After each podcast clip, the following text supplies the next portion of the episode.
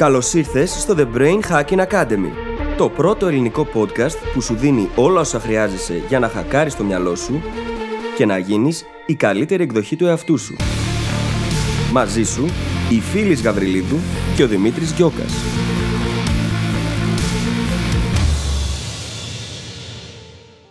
Γεια σου Brain Hacker και καλώς ήρθες σε άλλο ένα επεισόδιο του The Brain Hacking Academy. Στο σημερινό επεισόδιο αποφασίσαμε να πιάσουμε το θέμα της μοναξιάς. Ένα θέμα το οποίο είναι αρκετά δύσκολο, αρκετά βαρύ και έχει απασχολήσει πολλούς από εμάς, άλλοτε σε μεγαλύτερο και άλλοτε σε μικρότερο βαθμό. Ένα πράγμα που χρειάζεται να πούμε ευθύς εξ αρχής είναι πως το αίσθημα μοναξιάς που βιώνει ο κάθε άνθρωπος είναι κάτι φυσιολογικό και χρειάζεται να το αποδεχτούμε. Είναι κομμάτι της ανθρώπινης εμπειρίας. Έχοντας πει αυτό όμως, υπάρχουν κάποιες παράμετροι για τις οποίες θα μάθεις σε αυτό το επεισόδιο που μπορούν να κάνουν όλη τη διαφορά και να οδηγήσουν στο να μπορέσουμε να φέρουμε πολύ μεγαλύτερη ισορροπία στη ζωή μας. Θα σε αφήσω λοιπόν να ακούσεις το επεισόδιο. Σου εύχομαι καλή ακρόαση και τα λέμε στην άλλη πλευρά. Καλησπέρα Δημήτρη. Καλησπέρα φίλης, τι κάνεις; Είμαι καλά. Πολύ καλά. Και είμαι πολύ χαρούμενη για αυτό που θα κάνουμε την επόμενη εβδομάδα. Εσύ; Α, και εγώ πάρα πάρα πολύ. Και δεν θα σας αφήσουμε σε αγωνία. Αυτό που έχουμε να κάνουμε έχει να κάνει με τα μπλουζάκια. Ναι. Με τα οποία είμαστε απίστευτα ενθουσιασμένοι και παιδιά έχουμε κάνει τόση πολλή έρευνα. Και, και εμείς και η Τζούλια. Η Τζούλια, καλά, η λεπτομέρεια που έχει παίξει. Δηλαδή, έχουμε προσέξει και το παραμικρό, δεν μπορείτε να φανταστείτε. Είναι υπέροχα. Και φυσικά θέλουμε να σας ευχαριστήσουμε διότι εσείς μας βοηθήσατε να διαλέξουμε το σχέδιο. Και χωρίς εσάς θα ήταν λίγο πιο δύσκολο, διότι διαφωνούσαμε μεταξύ μας. Δεν μας άρεσε το ίδιο σχέδιο. Δεν πειράζει. Αποφασίσατε εσείς για εμάς, το οποίο είναι πάντα καλύτερο. Και να ξέρετε, όταν λέω ότι έχουμε κάνει πολύ, πάρα πολύ ψάξιμο, έχουμε βρει χειροποίητα μπλουζάκια. Από ελληνική βιοτεχνία. Ναι, από ελληνική βιοτεχνία, ναι, ραμμένα αποκλειστικά για εμάς. Ειδικά το ένα από τα δύο κοψίματα είναι όπως το ζητήσαμε εμείς ακριβώς. Και η ποιότητα είναι φανταστική, έτσι. Η Εγώ το ποιότητα έχω είναι ερωτευτεί. φανταστική, ναι, ναι, ναι. Να ξέρετε ότι ο Δημήτρης. Θα σε δώσω κανονικά στο κοινό. ο Δημήτρης θα πάρει και σκέτα τέτοια μπλουζάκια μαύρα, γιατί θέλει, λέει, να φοράει μόνο μαύρα μπλουζάκια, σαν το Ζούκερμπεργκ. και θα πάρει συγκεκριμένα από αυτά τα ίδια, την ίδια ποιότητα, για να τα φοράει κάθε μέρα. Λέει, αλλά όποτε εμφανίζομαι μπροστά σε brain hackers, θα φροντίζω να μην είναι το σκέτο μαύρο, αλλά αυτό που έχει Εννοείται. και το σχέδιο πάνω. Εγώ ανυπομονώ, παιδιά, να ξέρετε, ανυπομονώ και θέλω να πάρω και το αντρικό και το γυναικείο. Μάλλον το unisex και το γυναικείο για να είμαι πιο political correct. Έτσι, έτσι θα είναι. και αφού μιλάμε για τα μπλουζάκια, να ανακοινώσουμε και κάτι πάρα πάρα πάρα πολύ ωραίο. Σήμερα που κυκλοφορεί αυτό το επεισόδιο, Τρίτη, ξεκινάμε ένα διαγωνισμό στα social media όπου μπορείτε να πάτε να λάβετε συμμετοχή και να κερδίσετε ένα από τα μπλουζάκια μας. Θα έχουμε παραπάνω από ένα νικητές. Ναι, θα υπάρξουν παραπάνω από ένας νικητές. Οπότε τρέξτε στα social media, βρείτε τις αντίστοιχες αναρτήσεις, ακολουθήστε τις οδηγίες για να πάρετε μέρος και ανυπομονούμε να σας δούμε εκεί. Και να σας Ναι. δούμε να φοράτε και τα μπλουζάκια μας, έτσι. Πραγματικά ακριβώς αυτό πήγα να πω ότι ανυπομονούμε να σας δούμε να τα φοράτε. Δεν μπορείτε να φανταστείτε πώς είναι για εμάς κάποια στιγμή να κυκλοφορούμε στον δρόμο και να δούμε κάποιον να φοράει μπλούζα brain hacker. Σκεφτείτε πώς θα είναι να βλέπετε εσείς μεταξύ σας ο ένας τον άλλον. High five με αγνώστους στον δρόμο. Ε, bro! ναι, ναι, ναι. Μόνο για το μπλουζάκι. ναι. Μα ναι, εδώ πέρα δεν είμαστε απλά brain hackers, είμαστε μια ομάδα, μια κοινότητα. Αν δείτε κάποιον να φοράει αυτό το μπλουζάκι στον δρόμο, πήγαινε μιλήστε του. Αγκαλιάστε τον βασικά. Οπα. Φιληθεί- Όχι, όχι, μην όχι, τον παιδιά, αγκαλιάσετε, όχι. γιατί είμαστε και στο- Όχι. στην εποχή του κορονοϊού. Ναι, Συγγνώμη, ακριβώς. συγγνώμη, συγγνώμη. Όχι αυτή την εποχή. Δεν λέμε εμείς σε κόσμο να πάει να κάνει αγκαλιές. Όχι, Ξεκάθαρα. μην κάνετε αγκαλιές. Εντάξει, άντε, καλά. Αν δείτε όμως το μπλουζάκι, ένα γεια σου αδερφέ, γεια σου brain hacker, μπορείτε να το πείτε. Λοιπόν, ξαναλέω, πηγαίνετε στο Facebook ή στο Instagram, ακολουθήστε τις οδηγίες για να λάβετε μέρος. Ο διαγωνισμό ξεκινάει σήμερα, Τρίτη και θα τελειώσει την Παρασκευή. Και μπορούμε θαρώ να προχωρήσουμε στο επεισόδιο, το οποίο τι θέμα έχει, Δημήτρη; Το οποίο επεισόδιο μας σήμερα έχει ένα πάρα πάρα πολύ ωραίο και πάρα πολύ δυνατό θέμα. Τη μοναξιά. Και δαγκώνω τα χείλη μου, διότι ήθελα να κάνω ένα αστείο και ο Δημήτρης δεν με αφήνει. ναι, ναι, ναι. Δεν θα το κάνει το αστείο, παιδιά. Όχι, δεν θα το κάνω. λοιπόν, πήρες τη σοβαρότητα του θέμα τελείως αμέσως, έτσι. Ξέρεις κάτι, είναι πολύ βαρύ θέμα και χρειάζεται να ελαφρύνουμε λίγο το κλίμα, διότι είναι πάρα πολύ βαρύ θέμα. Ισχύει. Ισχύει. Και η μοναξιά είναι ένα πρόβλημα που καταρχάς όλοι μας αντιμετωπίζουμε ή έχουμε αντιμετωπίσει σε κάποιο σημείο της ζωής μας, αν όχι αυτή τη στιγμή. Και όσον αφορά δύσκολες ψυχολογικές καταστάσεις, είναι από τις πιο δύσκολες. Και θα δούμε και ακριβώς γιατί ισχύει αυτό. Εμένα με εντυπωσίασαν νωρίτερα οι έρευνες και τα στατιστικά που βρήκαμε Ναι. σε σχέση με το στρες που προκαλείται από τη μοναξιά, που είναι χειρότερο από το κάπνισμα το ίδιο ή χειρότερο ακόμα και τε- σε, από άποψη υγείας, παιδί μου, επιβάρυνσης της υγείας. ναι.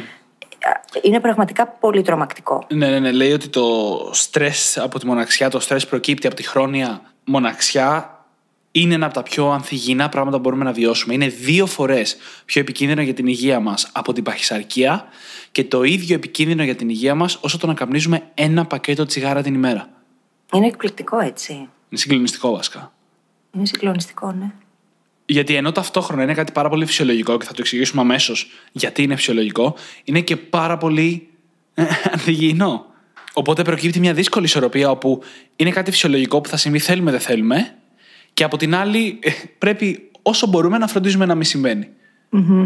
Και εννοείται όλα αυτά είναι αναστρέψιμες διαδικασίες. Έτσι, αν έχουμε περάσει πολύ καιρό στη μοναξιά, δεν σημαίνει ότι η υγεία μας καταστράφηκε για πάντα. Μπορούμε να το αλλάξουμε για να μην τρομάζει κανένας.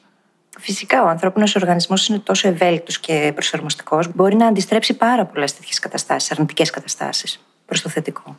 Ναι. Και δεν είναι και μόνο το πόσο δυσάρεστο και σε εισαγωγικά επικίνδυνο μπορεί να είναι, είναι και πάρα πολύ διαδεδομένο. Μία έρευνα στην Αγγλία έδειξε ότι το 60% των ανθρώπων από 18 μέχρι 34 χρονών βιώνουν συνεχώς μοναξιά. Μία άλλη έρευνα στην Αμερική παλαιότερα είχε δείξει 46%, πιο πρόσφατα μία άλλη λέει 75% των αμερικανων όλων των ηλικιών βιώνουν συχνά μοναξιά. Είναι ασύλληπτη η αριθμή. Πάρα πολύ μεγάλα νούμερα. Και το θέμα είναι ότι η μοναξιά αποτελεί ένα από τα χειρότερα συναισθήματα. Σχετίζεται άμεσα με την βιολογία μας, διότι το ίδιο το ένστικτο επιβίωσής μας οδηγεί στο να βιώνουμε αυτό το αίσθημα ακριβώς επειδή πρέπει να έχουμε δέσμους με άλλους ανθρώπους. Διαφορετικά μπορεί να πεθαίναμε σαν είδος, να μην επιβιώναμε χωρίς άλλους ανθρώπους.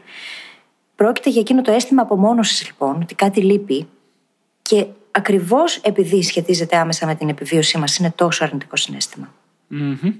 Και μάλιστα η χειρότερη εκδοχή της είναι εκείνη του να αισθάνεται κανείς μοναξιά ενώ είναι με άλλους ανθρώπους. Πραγματικά. Αυτό κι αν είναι. Ό,τι χειρότερο. Είναι ό,τι χειρότερο. Και είναι πάρα πολλοί εκείνοι μεταξύ μας οι οποίοι αισθάνονται έτσι. Και εγώ ίδια το έχω βιώσει πολλές φορές. Πολλές φορές και εγώ ίδιος και έχει να κάνει με την ποιότητα και το βάθος των σχέσεών μας πάρα πολύ. Δηλαδή, εκτός από την προσωπική μας ψυχολογική κατάσταση που μπορεί να μας φέρνει σε αυτό το σημείο, το να είμαστε με άλλους ανθρώπους δεν σημαίνει απαραίτητα ότι είμαστε συνδεδεμένοι μαζί τους. Και αυτό είναι κλειδί για τη μοναξιά. Γιατί στο παρελθόν οι ανθρώπινε σχέσεις ήταν λίγο πιο ορισμένες. Θέλοντας να πω ότι ήσουν σε μια μικρότερη κοινότητα, είχατε να κυνηγήσετε μαζί, να φροντίσετε να έχετε φαγητό, θαλπορή, προστασία. Ήταν βαθιές οι σχέσεις γιατί αυτές ήταν το μόνο που υπήρχε.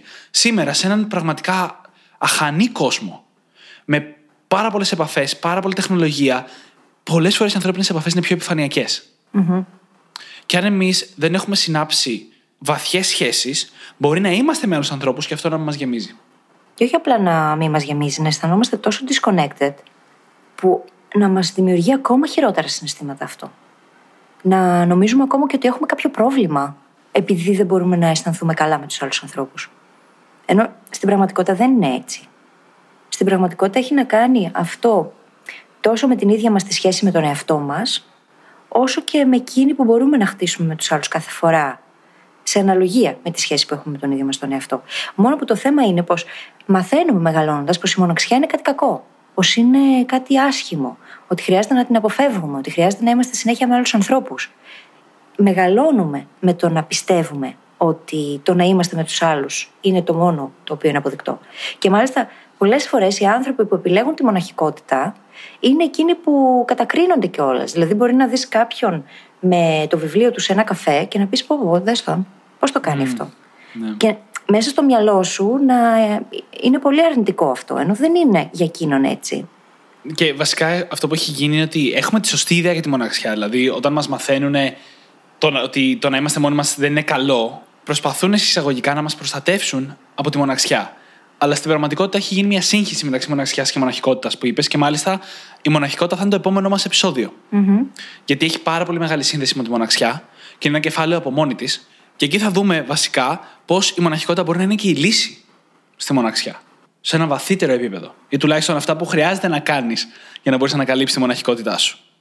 Μα είναι σημαντικό το να μπορεί κανείς να είναι μόνος. Το θέμα είναι πως δεν μαθαίνουμε πώς να είμαστε μόνοι με τον εαυτό μας. Και από εκεί προκύπτει όλο το υπόλοιπο πρόβλημα μετά.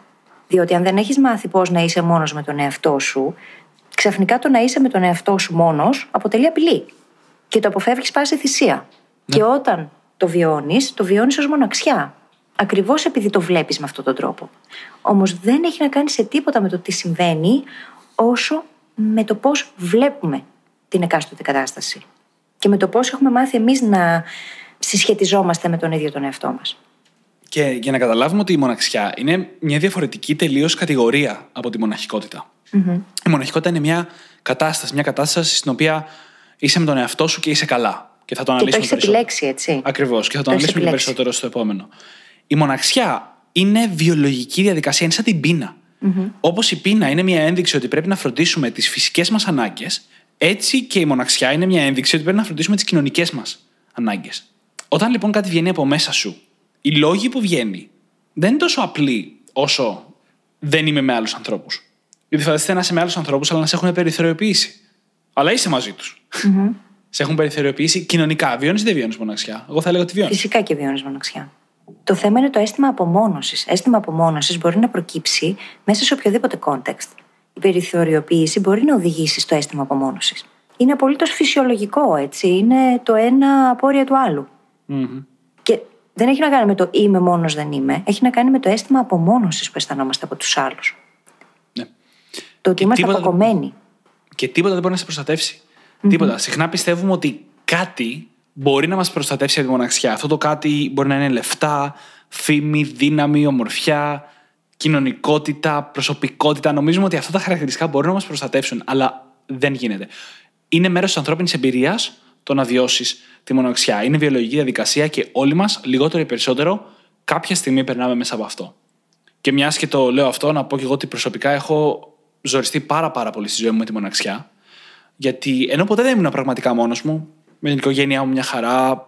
Πάντα είχα και ανθρώπους στον περίγυρό μου. Σαν παιδί, μεγάλωσα χωρίς παιδιά. Δεν έχω αδέρφια. Δεν έχω ξαδέρφια στην ηλικία μου που να μένουν κοντά. Οπότε μεγάλωσα μόνος μου, μόνο με ενήλικες.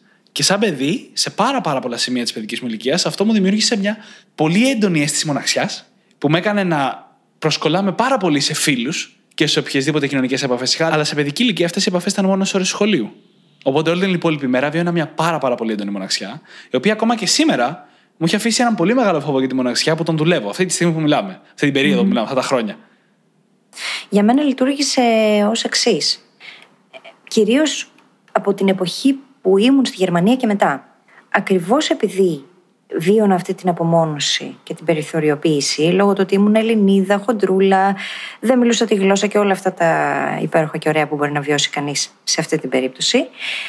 Ακριβώς γι' αυτό λοιπόν, επειδή δεν είχα φίλους πραγματικά, μπήκα σε μια διαδικασία να δημιουργήσω τον δικό μου κόσμο. Οπότε κάπου εκεί άρχισε η δημιουργικότητα και η φαντασία μου να γίνονται η ισοσύβιο λέμβος μου. Ακριβώς διότι δημιουργούσα τον δικό μου κόσμο για να μπορέσω να δραπετεύσω από την πραγματικότητα που με πλήγωνε. Και με τα χρόνια αυτό το συντήρησα. Δεν ήταν κάτι το οποίο το απέβαλα Ε, από τη μία είναι κάτι πολύ θετικό. Με έχει βοηθήσει πάρα πολύ στη ζωή μου. Από την άλλη, χρειάζεται να έχω πολύ επίγνωση. Ακριβώς διότι αυτό μπορεί να με οδηγήσει στο να απομονώνομαι. Πολύ πιο εύκολα από ότι άλλοι άνθρωποι. Και αυτό είναι το ενδιαφέρον. Γι' αυτό το λόγο αναφέρουμε και τις δικές μας ιστορίες εδώ. Διότι κάθε άνθρωπος μπορεί να το βιώσει τελείως διαφορετικά. Μα ναι. Και πραγματικά το πώς το βιώνεις μπορεί να αλλάξει όλα τα κομμάτια της εμπειρίας. Α πούμε, όχι μόνο φοβάμαι τη μοναξιά. Και παλιά, καλά, παλιά ήταν παραλυτική για μένα. Με έκανα παραλίο. Τώρα πια δεν ισχύει αυτό.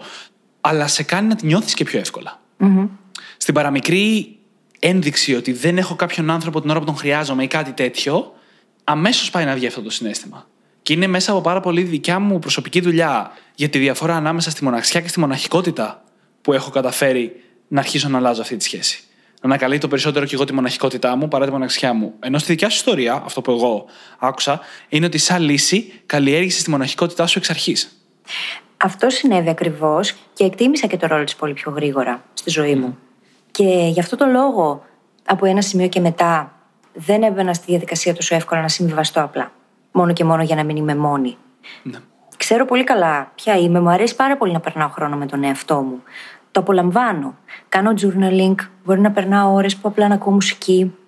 Δεν με ενοχλεί. Καθόλου δεν με ενοχλεί. Και σε πολλούς ανθρώπους αυτό φαίνεται πολύ παράξενο. Δεν είναι όμως. Για μένα δεν είναι. σα ίσα.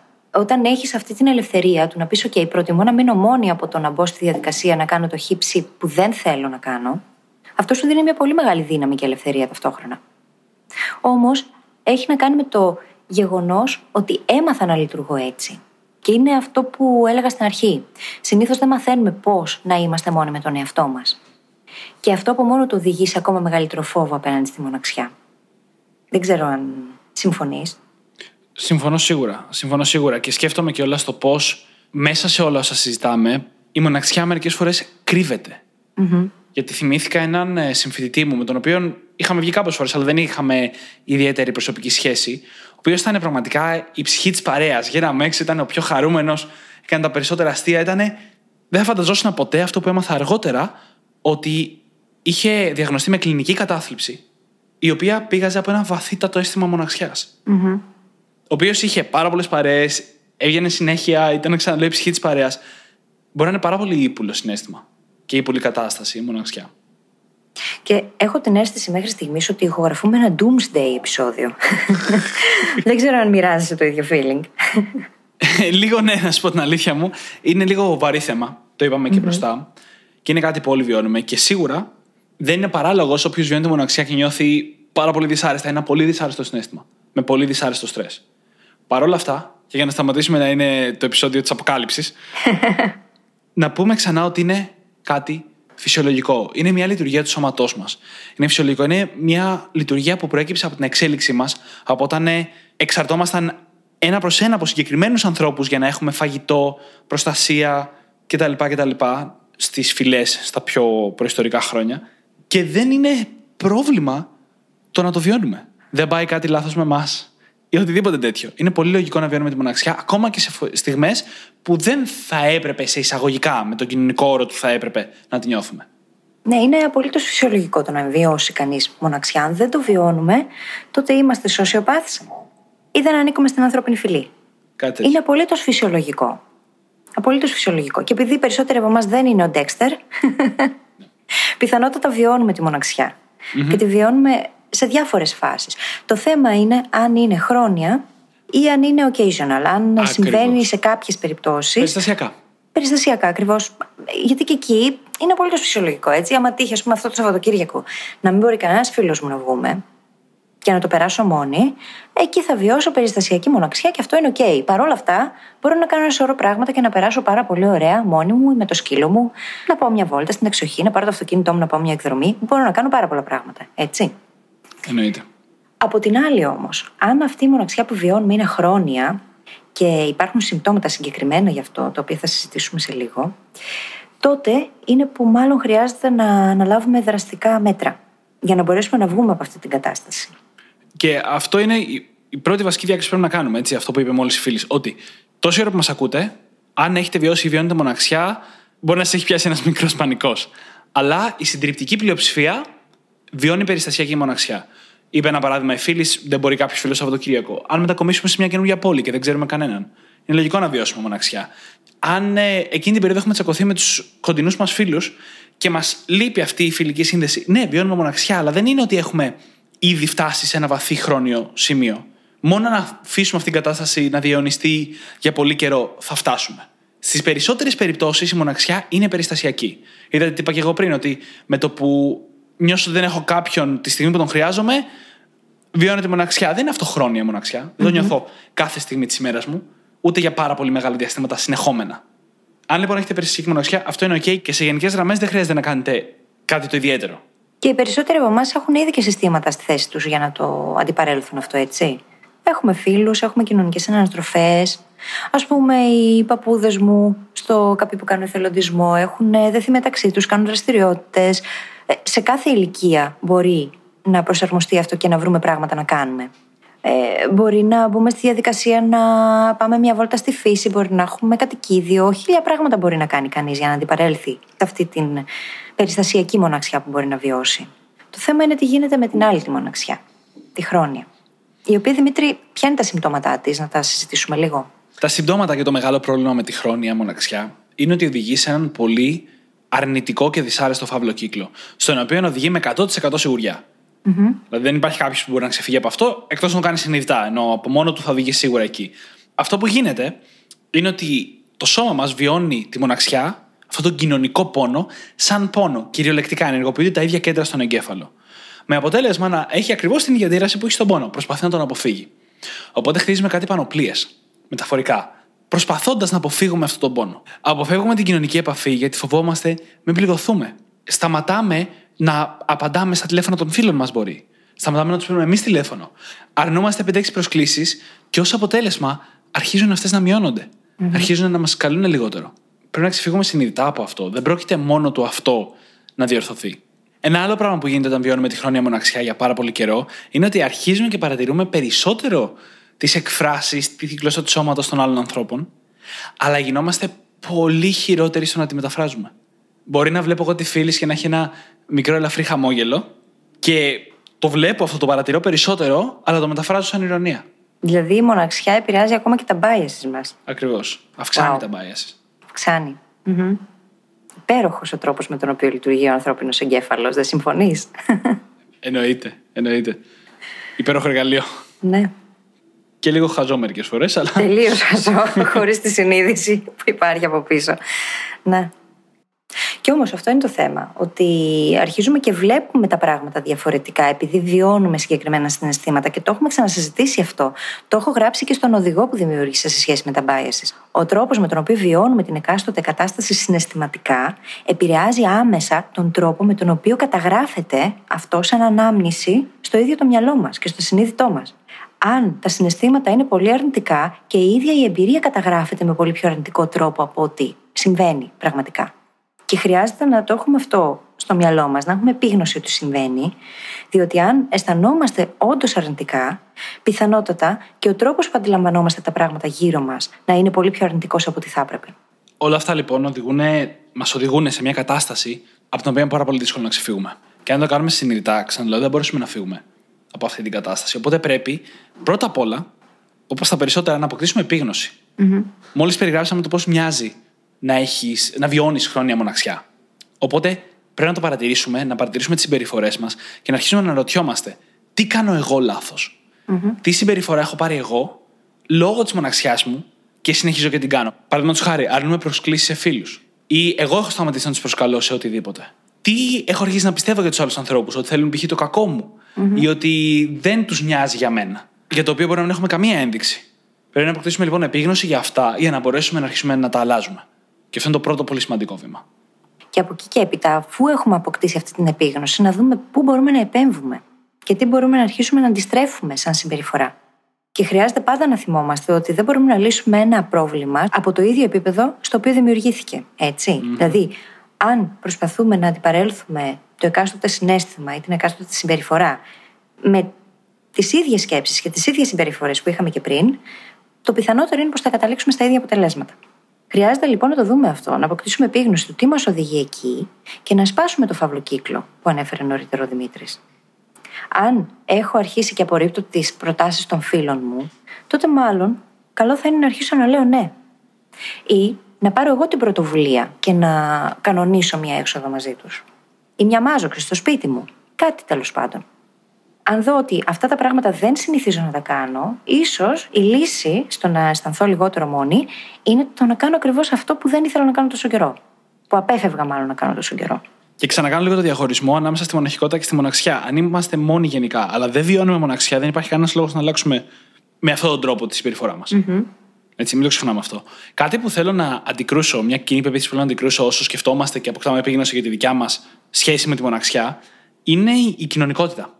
Mm-hmm. Νομίζουμε οι άνθρωποι γενικά ότι το πόσο μοναξιά βιώνουμε έχει να κάνει με το πόσο κοινωνικοί είμαστε. Όσο περισσότερο, τόσο λιγότερη μοναξιά.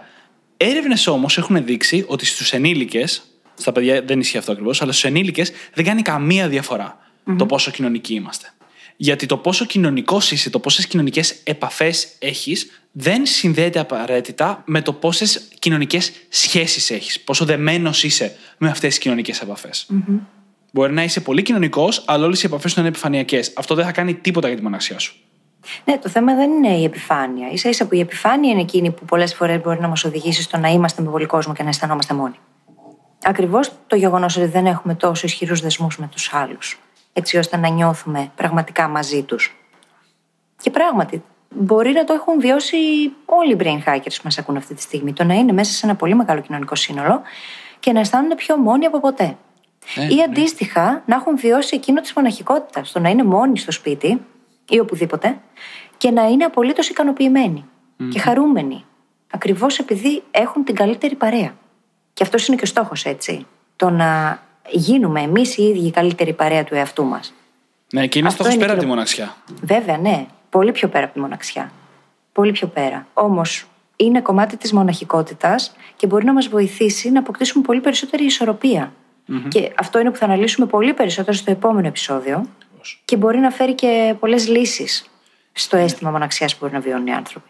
Ναι, αν κάποιος ακούει αυτό το επεισόδιο και πραγματικά βιώνει σοβαρά προβλήματα με τη μοναξιά, σίγουρα να ακούσετε και το επόμενο μόλις κυκλοφορήσει, γιατί η μοναχικότητα είναι λύση.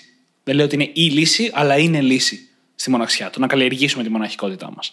Και μιας και αναφερόμαστε λίγο στη μοναχικότητα, να πω ότι είναι τρελό το πώς είμαστε στην πιο συνδεδεμένη εποχή όλων των εποχών. Έχουμε τόσους τρόπους να μείνουμε συνδεδεμένοι με ανθρώπους κτλ. Αλλά παρόλα αυτά η ανθρωπότητα βιώνει τη μεγαλύτερη απομόνωση της ιστορίας της. Θα πω έτσι κάποια παραδείγματα για να καταλάβετε τι εννοώ. Το 1985, έρευνα στην Αμερική έδειξε ότι ο κάθε άνθρωπος έχει κατά μέσο όρο τρεις κοντινούς φίλους. Το 2011, ο ίδιος αριθμός είχε πέσει στο 2. Από τρεις κοντινούς φίλους στους 2. Περνάμε τόση ώρα με τις συσκευές μας, που εν τέλει και ο αριθμός των ανθρώπινων σχέσεων έχει πέσει, όπως μόλις είπα, αλλά και ο αριθμός που συναντάμε αυτούς τους φίλους έχει πέσει. Όπως έδειξε μια άλλη έρευνα. Και σκέψω ότι με την πάροδο των χρόνων και την εξέλιξη της τεχνολογίας και όλης αυτής της συνδεσιμότητας που έχουμε εμείς διαρκώς, αλλάζει τελείως και το ίδιο το perception, η αντίληψη που έχουμε απέναντι στο τι είναι φιλία, τι είναι σχέσεις, τι είναι ουσιαστικές Είναι λογικό λοιπόν όλα αυτά, καθώς συμβαίνουν παράλληλα, να οδηγούν στο να έχουν οι άνθρωποι κατά μέσο όρο λιγότερους φίλους. Και μην ξεχνάμε πως υπάρχουν και συγκεκριμένες κοινωνικές προσδοκίες απέναντι στο να είναι κανείς μόνος το ότι θεωρείται πως πρέπει να έχουμε πολλούς φίλους. Ακόμα και το, στα social media.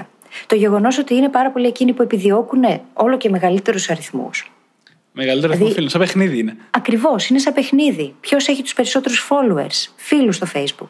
Δεν εξαρτάται όμως από αυτούς τους αριθμούς το κατά πόσο έχουμε πραγματικές σχέσεις στη ζωή μας.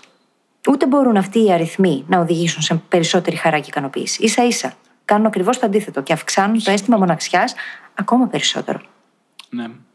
Έχει πέσει η ουσιαστικότητα των σχέσεων κατά μέσο Και όταν νιώθουμε και την ανάγκη να έχουμε πάρα πολλούς ανθρώπους, βάζουμε και τον εαυτό μας σε μια παγίδα να νιώθουμε μοναξιά. Μερικές φορές πρέπει να έχουμε μία ή δύο ουσιαστικές σχέσεις, φιλικές, οικογενειακές, ερωτικές, οποιασδήποτε κατηγορίας.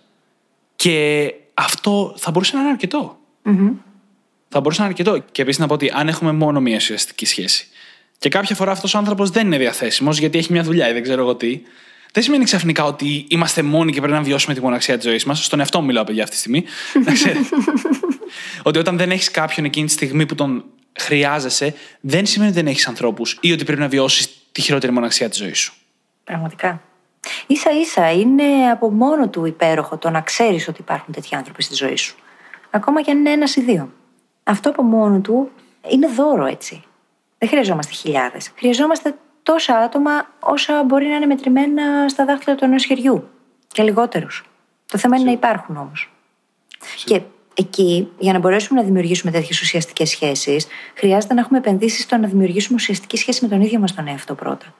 Έτσι ώστε να μπορούμε να τις έχουμε. Το επόμενο επεισόδιο. Το επόμενο επεισόδιο, ε, ακριβώς. Και ακριβώς αυτό που συζητάμε τώρα έχουμε ήδη μπει στο δεύτερο κομμάτι μετά την επίγνωση που οφείλουμε να κάνουμε για να αντιμετωπίσουμε τη μοναξιά, που είναι η αποδοχή. Mm-hmm. Είπαμε, η μοναξιά είναι απολύτως φυσιολογική. Όλοι τη βιώνουμε κάποια στιγμή και είναι κομμάτι της ανθρώπινης εμπειρίας. Της εμπειρίας του να είσαι άνθρωπος. Ειδικά της πρόσφατης ανθρώπινης εμπειρίας, έτσι. Να το πούμε και αυτό. Εννοείται. Απλά έχει αυξηθεί όμως. Πάντα θα βίωνε κάποιος μοναξιά. τώρα είναι πιο εύκολο να τη βιώνεις πιο συχνά, να το πω έτσι. Και μετά, εννοείται, επειδή η μοναξιά, όπως έχετε καταλάβει και λίγο από το ύφος του επεισοδίου, μπορεί να είναι ένα αρκετά σοβαρό πρόβλημα αν γίνει χρόνια και μείνει και αρχίσει να δηλητηριάζει τη ζωή μας. είναι καλή ιδέα αν είμαστε σε αυτό το σημείο ή αν πιστεύουμε ότι θα φτάσουμε σύντομα σε αυτό το σημείο να κάνουμε κάτι, να μιλήσουμε και με κάποιον ειδικό. Δεν είναι ντροπή, δεν είναι αδυναμία, αντίθετα θέλει κουράγιο. Να τα λέμε και αυτά. Και μία ακόμα λύση που θέλω εγώ να δώσω, που εμένα με βοήθησε πάρα πολύ, εμένα προσωπικά, είναι σε στιγμές που βιώνουμε πάρα πολύ μοναξιά. Νιώθουμε ότι ο κύκλος μας δεν μας δίνει αυτό που θέλουμε ή δεν υπάρχει κύκλος ή δεν μας δίνει σημασία ο κύκλος. Οτιδήποτε από αυτά μπορεί να μας κάνει να οδηγηθούμε στη μοναξιά. Γιατί δεν πάμε εμείς οι ίδιοι να πάρουμε την πρωτοβουλία για να σπάσουμε αυτόν τον κύκλο; Να πάμε εμείς σε μια ομάδα, σε μια κοινότητα, σε μια δραστηριότητα, ας πούμε. Αν ε, γενικά βιώνουμε πάρα πολύ μοναξιά αυτή την περίοδο, κάτι πολύ εύκολο μπορούμε να κάνουμε είναι να πάμε να γραφτούμε σε κάποια μαθήματα. Πολεμικές τέχνες θα ήταν το δικό μου ή οτιδήποτε άλλο. Mm-hmm. Μουσικής, θέατρο, οτιδήποτε θέλουμε. Κάτι που να ενισχύσει την αίσθηση του ανήκειν. Ακριβώς. Και αυτό που θέλω να πω είναι ότι στην αρχή, την ώρα που πάμε σε αυτή τη δραστηριότητα, δεν χρειάζεται να περιμένουμε απολύτως τίποτα και δεν περιμένουν οι άλλοι απολύτως τίποτα. Δηλαδή, γράφεις στην τάξη και απλά ξαφνικά έχεις κοινωνικές επαφές. Mm-hmm. Το τι θα κάνεις με αυτές μετά είναι ένα άλλο θέμα, αλλά τουλάχιστον το πρώτο βήμα γίνεται χωρίς να χρειάζεται κάποιος να σε πάρει τηλέφωνο να πάσει κάτι τέτοιο. Είναι τελείως στον έλεγχό μας. Τότε να καθόμαστε και να βιώνουμε τη μοναξιά μας στο πιο δυσάρεστο βαθμό της, μπορούμε απλά εμείς να πάρουμε την πρωτοβουλία και να πάμε κάπου που θα έχουμε κοινωνικές επαφές εξορισμού. Και μια πάρα πολύ καλή στρατηγική για να βγούμε από αυτό το τέλμα. Ναι, αν μη τι άλλο, το να μπεις στη διαδικασία να πάρεις εσύ την πρωτοβουλία και να πας εκεί που θέλεις να βρεθείς, σε έχει φέρει ένα βήμα πιο κοντά στο στόχο του να αποκτήσεις κοινωνικές επαφές. Ξαφνικά ανήκει σε μια ομάδα, έτσι. Το αίσθημα του ανήκει είναι στην ουσία αυτό που πάμε να δημιουργήσουμε γύρω μας. Και μέσα από αυτό, μέσα από αυτή τη διαδικασία, στην ουσία αρχίζεις πλέον και αισθάνεσαι διαφορετικά. Και μόνο το γεγονός ότι πήρες την απόφαση για να σπάσεις το φαύλο κύκλο και να πας, μπορεί να σε κάνει να αισθάνεσαι πολύ λιγότερο μόνος. Και μόνο αυτό, έτσι. Πολλές φορές, ας πούμε, για μένα, σε φάσεις που έχω δουλέψει πάρα πολλές ώρες μες στο σπίτι και έχω κουραστεί και μόνο το να πάρω το σκύλο μου και να βγω έξω, να πάω στο πάρκο, να δω πέντε ανθρώπους εκεί πέρα, να χαζολογήσω και με κάποιους, μπορεί να σπάσει τελείως αυτό το φαύλο κύκλο. Ακόμα και αν δεν έχω αισθανθεί μοναξιά σε κάποια φάση, απλά έχω βαρεθεί. Έτσι. Ναι. Και μόνο που το έκανα αυτό όμως και βγήκα από τη ρουτίνα, ήδη δημιούργησα θετικά συναισθήματα. Το θέμα είναι να μην μένουμε στάσιμοι σε ένα μέρος και να περιμένουμε η αλλαγή να έρθει μόνη της. Δεν θα έρθει. Αν υπάρχει ένα πράγμα που επαναλαμβάνεται συνέχεια σαν μοτίβο στα επεισόδια μας, είναι αυτό ότι την αλλαγή μπορούμε και χρειάζεται να τη φέρουμε εμείς οι ίδιοι στη ζωή μας. Η δράση προηγείται από όλα τα άλλα. Πάντα. Προηγείται της αυτοπεποίθησης, προηγείται της σύνδεσης με τον ίδιο μας τον εαυτό, προηγείται της επιτυχίας. Τίποτα δεν μπορεί να γίνει δίχως δράση. Ακριβώς. Και εγώ επιμένω στη συγκεκριμένη δράση γιατί όσες φορές έχω σκεφτεί το θέμα, δεν έχω καταφέρει να βρω κάποια άλλη κίνηση που να μην έχει καθόλου εξωτερικό παράγοντα στην αρχή. Δηλαδή, αν νιώθεις μοναξιά και θες να βγεις με φίλους, πρέπει αυτοί οι φίλοι να θέλουν να βγουν μαζί σου. Mm-hmm. Και για κάποιο λόγο δεν το κάνεις αυτό ήδη. Έτσι. Μπορεί εσύ να μην τους θες, μπορεί αυτοί να μην. Δεν ξέρω, αλλά για κάποιο λόγο το βιώνεις ήδη. Το να πας σε μια δραστηριότητα και να γραφτείς απαιτεί από σένα μόνο να πας και να γραφτείς. από σένα, είναι στο δικό σου χέρι όλο. Και δεν ενέχει κανένα ρίσκο, έτσι. Δεν θα φασά άκυρο από πουθενά. Ακριβώς. Γι' αυτό το έχω εγώ πάντα στο μυαλό μου ως τη λύση, αν κάποια στιγμή υπάρχει πρόβλημα με τη μοναξιά. Mm-hmm. Και έμεσα την έχω εφαρμόσει στο παρελθόν, γιατί το χειρότερο που έκανα για πάρα πολλά χρόνια ήταν σε περίοδους μοναξιάς και έχουν υπάρξει αρκετές. Κατέφυγα στο gaming. Mm-hmm. Ειδικά στα χρόνια που ήμουν εθισμένος, αυτή ήταν η στρατηγική μου. Ξέφευγα από μια μη ιδανική πραγματικότητα, παίζοντας όλη μέρα. Και εκεί έβρισκα ανθρώπους, γιατί οι φίλοι μου που ήμασταν από μακριά ήταν και παίζανε μαζί μου. Και επίσης έβρισκα και καινούριους ανθρώπους, καινούριε επαφές. Συνεχώς με κάποιον μιλούσες, ακόμα και αν ήταν ένα chat μέσα σε ένα παιχνίδι. Το οποίο βέβαια δεν έχει καμία σχέση με την πραγματική επαφή. Έχει και αυτό την αξία του, έχει αυτό πράγματα να σου δώσει, αλλά δεν μπορεί να υποκαταστήσει το ένα το άλλο. Είναι διαφορετικά πράγματα. Όπως ακριβώς τα social media δεν μπορούν να υποκαταστήσουν τις πραγματικές ανθρώπινες σχέσεις. Και αυτό δεν σημαίνει ότι τα social media δεν έχουν θετικά. Mm-hmm. Για να μην παρεξηγηθώ. Δεν κράζω ναι, ούτε τα παιχνίδια ούτε τα social media εννοείται. απαραίτητα. Αλλά όσον αφορά την αντιμετώπιση της μοναξιάς και την ουσιαστική κοινωνική επαφή, χρειάζεται να κάνουμε ακριβώς αυτό. Ουσιαστική κοινωνική επαφή. Και άμα έχεις μια ουσιαστική επαφή, δεν έχει πλέον καμία σημασία αν επικοινωνείτε από κοντά για καφέ ή μέσω Skype. Mm-hmm. Εκεί λοιπόν είναι η τεχνολογία που μας βοηθάει, που μας δίνει δυνατότητα να είμαστε συνδεδεμένοι με ανθρώπους που έχουμε ουσιαστικές επαφές μαζί τους, οπουδήποτε και οποτεδήποτε. Εμένα ο καλύτερος μου φίλος ζει στην Ολλανδία. Ναι, δεν έχει καμία σημασία. Εντάξει, έχει λίγο γιατί η οξυτοκίνη που εκρίνεται είναι λιγότερη από μακριά. OK, okay, τα ξέρουμε όλα αυτά σε βιοχημικό επίπεδο. Παρ' όλα αυτά όμως, σε σχέση με την ίδια τη μοναξιά και την επικοινωνία που μπορείς να έχεις με τον άλλον, σίγουρα δεν υπάρχει καμία απολύτως διαφορά. Απλά αλλάζουν οι συνθήκες έτσι. Αλλάζουν οι συνθήκες. Δεν μπορούμε να βγούμε για μπύρες το βράδυ μαζί. Μπορούμε όμως να επικοινωνήσουμε. Μπορώ να σε πάρω τηλέφωνο. Μπορούμε να συνδεθούμε στο Skype. Μπορώ να επικοινωνήσω με κάποιον που με καταλαβαίνει. Ακριβώς. Και το τελευταίο που θέλω να πω, Παύλα, να ξαναπώ σχετικά με τη μοναξιά είναι ότι τη φοβόμαστε πάρα πολύ, γιατί έτσι έχουμε μάθει. Αλλά φοβούμενη τη μοναξιά, καταλήγουμε να φοβόμαστε και το να είμαστε μόνοι μας με τον εαυτό μας. Και αυτό είναι επικίνδυνο με έναν άλλο τρόπο. Γιατί δημιουργεί καταρχάς μια μορφή εξάρτηση. Που ψάχνουμε συνεχώς τον εξωτερικό παράγοντα για να μπορέσουμε εμείς να είμαστε καλά εκεί που καθόμαστε. Και κατά δεύτερον, μας εμποδίζει να βρούμε τα μαγικά της μοναχικότητας που θα το δούμε στο επόμενο επεισόδιο. Και επίσης γίνεται η εξάρτησή μας από τους άλλους ανθρώπους πολύ μεγάλη.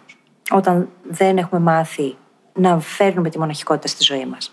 Είναι σαν να παίρνουμε ένα κομμάτι ελέγχου που θα έπρεπε να έχουμε εμείς για τον εαυτό μας και να το δίνουμε στον άλλο κόσμο. Ακριβώς. Και μάλιστα, όχι σε κάποιο συγκεκριμένο, το δίνουμε στους άλλους. Είναι σαν τη γνώμη των άλλων. Που το πώς εμείς θα νιώθουμε για τον εαυτό μας και τη δικιά μας συστηματική κατάσταση την πετάμε στους άλλους ανθρώπους. Έτσι ακριβώς. Και για να δώσω και ένα tease για το επόμενο επεισόδιο και να το συνδέσω με το προηγούμενο, αυτό που πρόκειται να πω, πολλές φορές η μοναχικότητα η ίδια, αν το περιβάλλον δεν μας βοηθάει, είναι η καλύτερη δυνατή λύση, η καλύτερη δυνατή επιλογή. Είναι προτιμότερο να μείνουμε μόνοι με τον εαυτό μας από το να αναγκαζόμαστε να είμαστε το καλό παιδί ή το να κάνουμε please τα θέλω των άλλων ανθρώπων, αντί να σεβόμαστε αυτό που εμείς πραγματικά θέλουμε. Επίσης, μπορεί να μας βοηθήσει να ανακαλύψουμε τι πραγματικά θέλουμε. Ναι. Συνήθως, όταν σχετιζόμαστε με τους άλλους και εξαρτώμαστε πάρα πολύ από την ίδια τους τη γνώμη και τις δικές τους συμπεριφορές, δεν έχουμε και τόσο καλή εικόνα του ποιοι εμείς είμαστε και το τι πραγματικά θέλουμε. Οπότε αυτό μπορεί από μόνο του να αρχίσει να φέρνει περισσότερη ισορροπία στη ζωή μας. Και τι μεγάλο debate που θα ήταν η τοξικότητα εναντίον mm-hmm. της μοναξιάς και της μοναχικότητας. Ναι, ναι, τεράστιο. Ε; Δηλαδή, τι, το, το που θα ήταν καλύτερα να είσαι, να μείνεις μόνος σου και να ρισκάρεις τη μοναξιά, αν δεν έχεις ακόμα καλλιεργήσει τη μοναχικότητα, ή να παραμένεις σε τοξικές καταστάσεις. Αν δεν είναι τοξικές, OK, okay, είναι ξεκάθαρο ότι είναι καλύτερο. Αλλά αν, αν είναι τοξικές, τι είναι καλύτερο; Πάρα πολύ περίεργο debate. Και θα έλεγα ότι η απάντηση είναι και λίγο υποκειμενική, ανάλογα με το σε τι σε Είναι τελείως υποκειμενική και έχεις φυτέψει μια πολύ ωραία ερώτηση για σκέψη, τροφή για σκέψη για όλους μας. Και με αυτή την τροφή για σκέψη λέω να κλείσουμε και το επεισόδιο. Τι λες και εσύ; Να το κλείσουμε. θα βρείτε όπως πάντα τις σημειώσεις του επεισοδίου μας στο site μας στο brainhackingacademy.gr Και θα σας ζητήσουμε να πάτε στην εφαρμογή podcast που έχετε βρει και μας ακούτε, να κάνετε εκεί subscribe, διότι έτσι βοηθάτε την εκπομπή να διαδοθεί και να γίνουν περισσότεροι brain hackers, να μας γράψετε ένα φανταστικό πεντάστερο review, διότι φαίνεται με αυτόν τον τρόπο το χαμόγελο στα χείλη μας και φυσικά θα το διαβάσουμε στον αέρα για να τα ακούσουν όλοι σας οι φίλοι και να ζηλέψουν. Και κάντε και μια μικρή πράξη αγάπης. Αρπάξτε τα κινητά των φίλων σας και μετατρέψτε τους σε brain hackers. Είναι πάρα πολύ απλό. Και θυμίζω ότι σήμερα, Τρίτη, ξεκινάει ο διαγωνισμός για τα μπλουζάκια. Πήγατε στα social media και ακολουθήστε τις οδηγίες για να λάβετε μέρος. Ευχαριστούμε πάρα πολύ που ήσασταν μαζί μας και σας ευχόμαστε καλή συνέχεια. Καλή συνέχεια.